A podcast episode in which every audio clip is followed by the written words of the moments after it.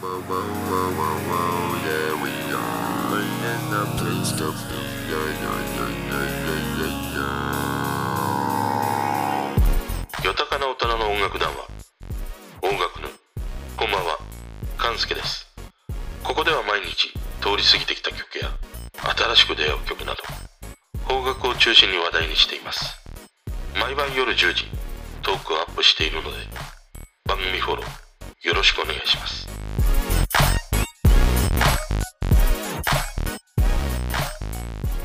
今日は少年隊です。昨日の山下達郎のサンデーソングブックで少年隊のさ、湾岸スキーヤーがかかり、そこからね、昨日の夜はもう少年隊祭りだったんだよね。聞きましたか？昨日の山村。本当にもうね、保存して家宝にした方がいいと思えるようなね、回だったからね、もう今すぐラジコで聞いてください、本当に。あの、一週間ぐらいしか聞けないのでね。中でもこの湾岸スキーはね、もう絶対保存した方がいいと思えるね、一曲でしたね。で、昨日さ、それをきっかけに少年隊のさ、湾岸スキーヤー見たんだよね。で、このね、MV を見たのは、多分初めてだと思うんだよね。見たことが一度もない感じだったから。で、まあ、3人が3人ともさ、いや、かっこいいんだよね。もう植草のかっちゃんとかね、綿鬼でさ、訪問入りをしてね、藤田智子と妹のね、小林綾子の間に挟まれて、中間管理職みたいなさ、しおれた旦那役じゃないんだよ。で、錦より日記もね、あの、愛らしい少年からこう、すっかり大人になりね、程よく少しね、こう、おっさん化が始まったようなね、年回りだったりもしたし、あとまあ東はもうバッキバキだよね。キレキレだよね、本当に。あのラストでさ、彼だけね、白いコートを着て出てくるんだけど、いやもうどうしたっていうほどかっこいいんだね、それがね。あのね、これを見ててね、木村拓哉の色気も凄まじいなと思ってるんだけど、またね、キムタクとは違う、こう、凛としたようなね、色気があって、いや、とてもじゃないけども、ジャニーさんがね、渋谷で、この東をね、スカウトしたということなんだけど、いや、よくぞここまでのアイドルになるとはね、いや、やっぱりこのジャニーさんの審美眼っていうのは、凄まじいよね。もう俺なんか街中で声をかけられるって言ったらさ、中学生時代にね、上野のアメ横をうろちょろしてて、いや、お兄さん、がたいいねって言ってさ、陸地にどうみたいなさ、そういうこととかね、銀座歩いてたらさ、可愛いお姉さんからね、いや、ラッセン興味ありますか？どうですか？みたいな、それぐらいしかないから声かけられるって言ったらね。いや、やっぱジャニーさんのね、この、こう、目利きは、ほんとすごいね。でね、改めてこうして、その昔の少年隊のね、動画とかを見ていると、あの、世の中のさ、多くのことは、年を重ねていかないと、本当の良さって、やっぱ理解できないよなと思って。で、少年隊が活躍していた当時ってさ、当たり前のように毎週毎週ザ・ベスト10とかね、夜ヒットに出演していて、あ、今日も何位なのかなとかさ、元気に踊ってるのねとか、ふーんとかさ、そんな感じでしか見てなかったからね、それよりもさ、いや、はよ松田聖子見せろやとかね、もう中森明菜だけで1時間もう全部放送しろよとかさ、小泉京子だけね、生涯カメラ映し続けるよダボーとかさ、そんな風に思ってたぐらいだからね、いや、少年隊の凄さみたいなものっていうのは、いや、子供にはもう全くわからないよね。でもこうして今になってみるとさ、ああいう毎週毎週さ、生放送でね、歌い踊る姿が見れたっていうことは、いやー、これはすごい時代だったんだなっていうことを今更ながらに思うよね。で、少年隊に関しては去年でね、一応その活動休止ということになり、日記とかっちゃんがジャニーズ離れていったりはしたんだけど、その報道をさ、聞いた時も、そんなに俺は何かこう、心が揺さぶられるということはなかったんだよね。スマップとかみたいなことはなくて、あ、そうか、やめてしまうのかぐらいでね。それが昨日のね、山下達郎のラジオのこの山村で湾岸スキーヤーをきっかけにさ、YouTube を見てね、今更ながらにこの彼らの凄さというものをやっとこう理解するというね。今こうして YouTube があるっていうのはありがたいし、今になってその80年代とかね、90年代に活躍していた人たちの動画や歌声を YouTube で見て、その凄さをこう、年を重ねね、大人になって理解するっていう人はね、すごく多いんじゃないかなと思うよね。だからね、やっぱり大人にならないとわからないんだよ。あの、ホヤのうまさとかさ、食わないけどね。ビールの味とかさ、食後のタバコのうまさとかさ、女の子のおっぱいのさ、柔らかさとかね、大人にならないとね、これはわからないことなんだよ、本当にね。で、今回ね、この湾岸スキーヤーをきっかけに、少年隊のシングル全部こう聞いてみたんでね、そうするとさ、まあ多くの人は少年隊といえばということでね、デビュー曲の仮面舞踏会とかデカメロンとか、まあ大体あげたりテレビでも流れるんだけど、同様にあれだよね、シブがき隊といえばスシ食いねェっていうのもね、あれもなんか、まあもちろんあの曲も、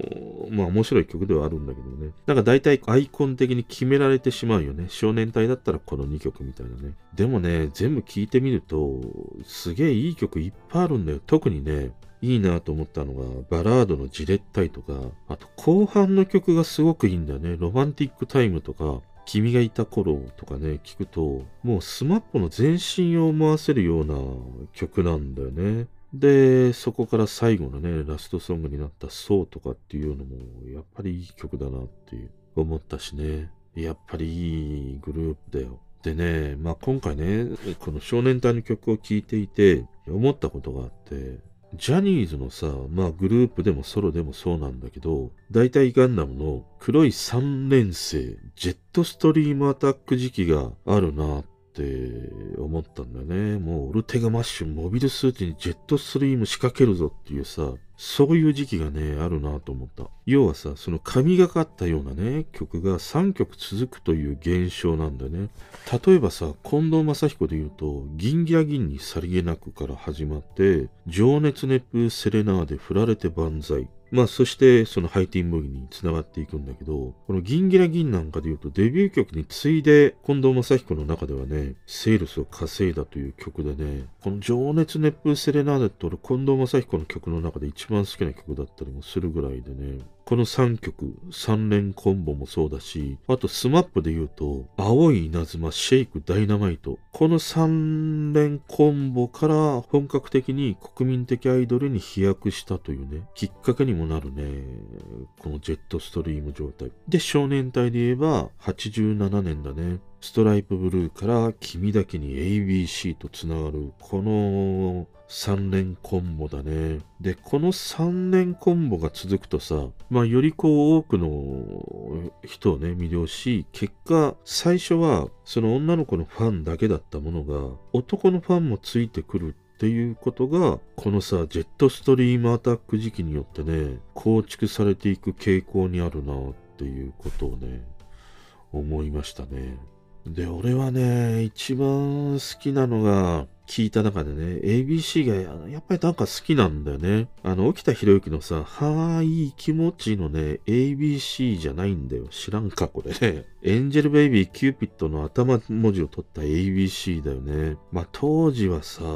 A がキッスで B がペッティングでみたいなね、そんな曲なのかなと思いながらね、聴いてたぐらいでしかなかったんだけど、今この ABC を聴くとね、いや、よくできた曲なんだよね。で、この ABC という曲は、1987年、彼らの7枚目のシングルとしてリリースされた曲で、約25万枚をセールスした一曲なんだよね。で、作詞が松本隆、作曲が堤京平も最強の夫人に加え、編曲が船山元樹という人で、この人はね、もうありとあらゆるアーティストの編曲をしてたりするんだよね。もう、やったことがない人がいないんじゃないかというほどに、数多くのアーティストのね、楽曲の編曲をしてたりするんだよね。で、そんな彼がね、堤京平の作品の中で、この少年隊の ABC が、まずね、一番好きな曲として思い出すっていう風にね、言ってたりもするぐらいのこのね、曲なんだよね。でね、またこの ABC ってさ、まあ有名なんだけれども、あの、嵐の7枚目のシングルの A Day in Our Life もこの ABC の曲をサンプリングして使ってたりするんだよね。でね、この ABC の歌詞を今読んでみるとね、やっぱり松本隆らしい冒頭からこの曲はどんな曲なのかっていうことをね、明示する歌詞だったりするんだよね。恋は最初じゃないのに巡り合うたび怖い。もうここでさ、この歌詞完結するよね。その恋をね、告白する一曲だということなんだよね。そしてさ、 Love、ABC、ABC っていう風に歌うんだけど、恋のノウハウの ABC なのかなと思ったら、 angel baby、キューピッドと好きなね、彼女を例えるワードが次々に並んでいくわけだよね。俺は案外ね、 angel baby と来たらハニーみたいなね、その自分の好きなさ、彼女の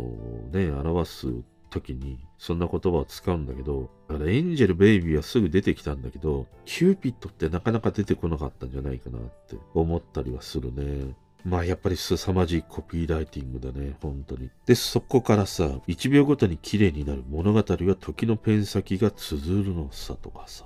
ラストのね、最初の日が大事なのさ。星空まで輝く階段を登りたい。君を抱いて永遠にね、ラブって終わるわけだよ。もうここのさ、少年隊のね、ダンスと重なってさ、完全にあの女の子を落としにかかってるよね。もう一人進撃の巨人、篠原慎一のね、横四方固め状態だからこれ。やっぱりね、この曲をもうジャニーズの中で、もうナンバーワンのね、エンターテイナーである、ある意味こう、ジャニーさんの夢を叶えたとも言われるこの少年隊が歌い踊るわけだからね。いや、もうすごいことだよ、本当に。もう当時、俺なんかで言うとね、駄菓子屋でひも飴やね、きなこ玉でね、喜んでいたガキの俺にはね、この少年隊の凄さなんかもうみじんもわからないよ。でも今こうしてさ、年を重ねてきたからこそ、彼らのね、この昔の映像を見ることができて、その姿を理解することができるわけでしょいや、今日もね、もう少年隊の姿を知らないままに通り過ぎなくて、本当に良かったなと思える一曲でしたね。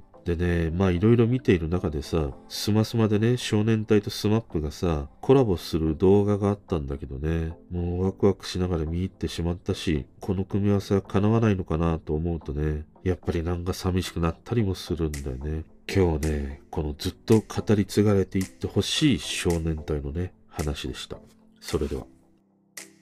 聞いてくれてる人とつながりたいから番組フォローされたら嬉しいし Twitter もフォローしてほしい。俺の知らない曲とか教えてもらいたいな。今日も聞いてくれてありがとう。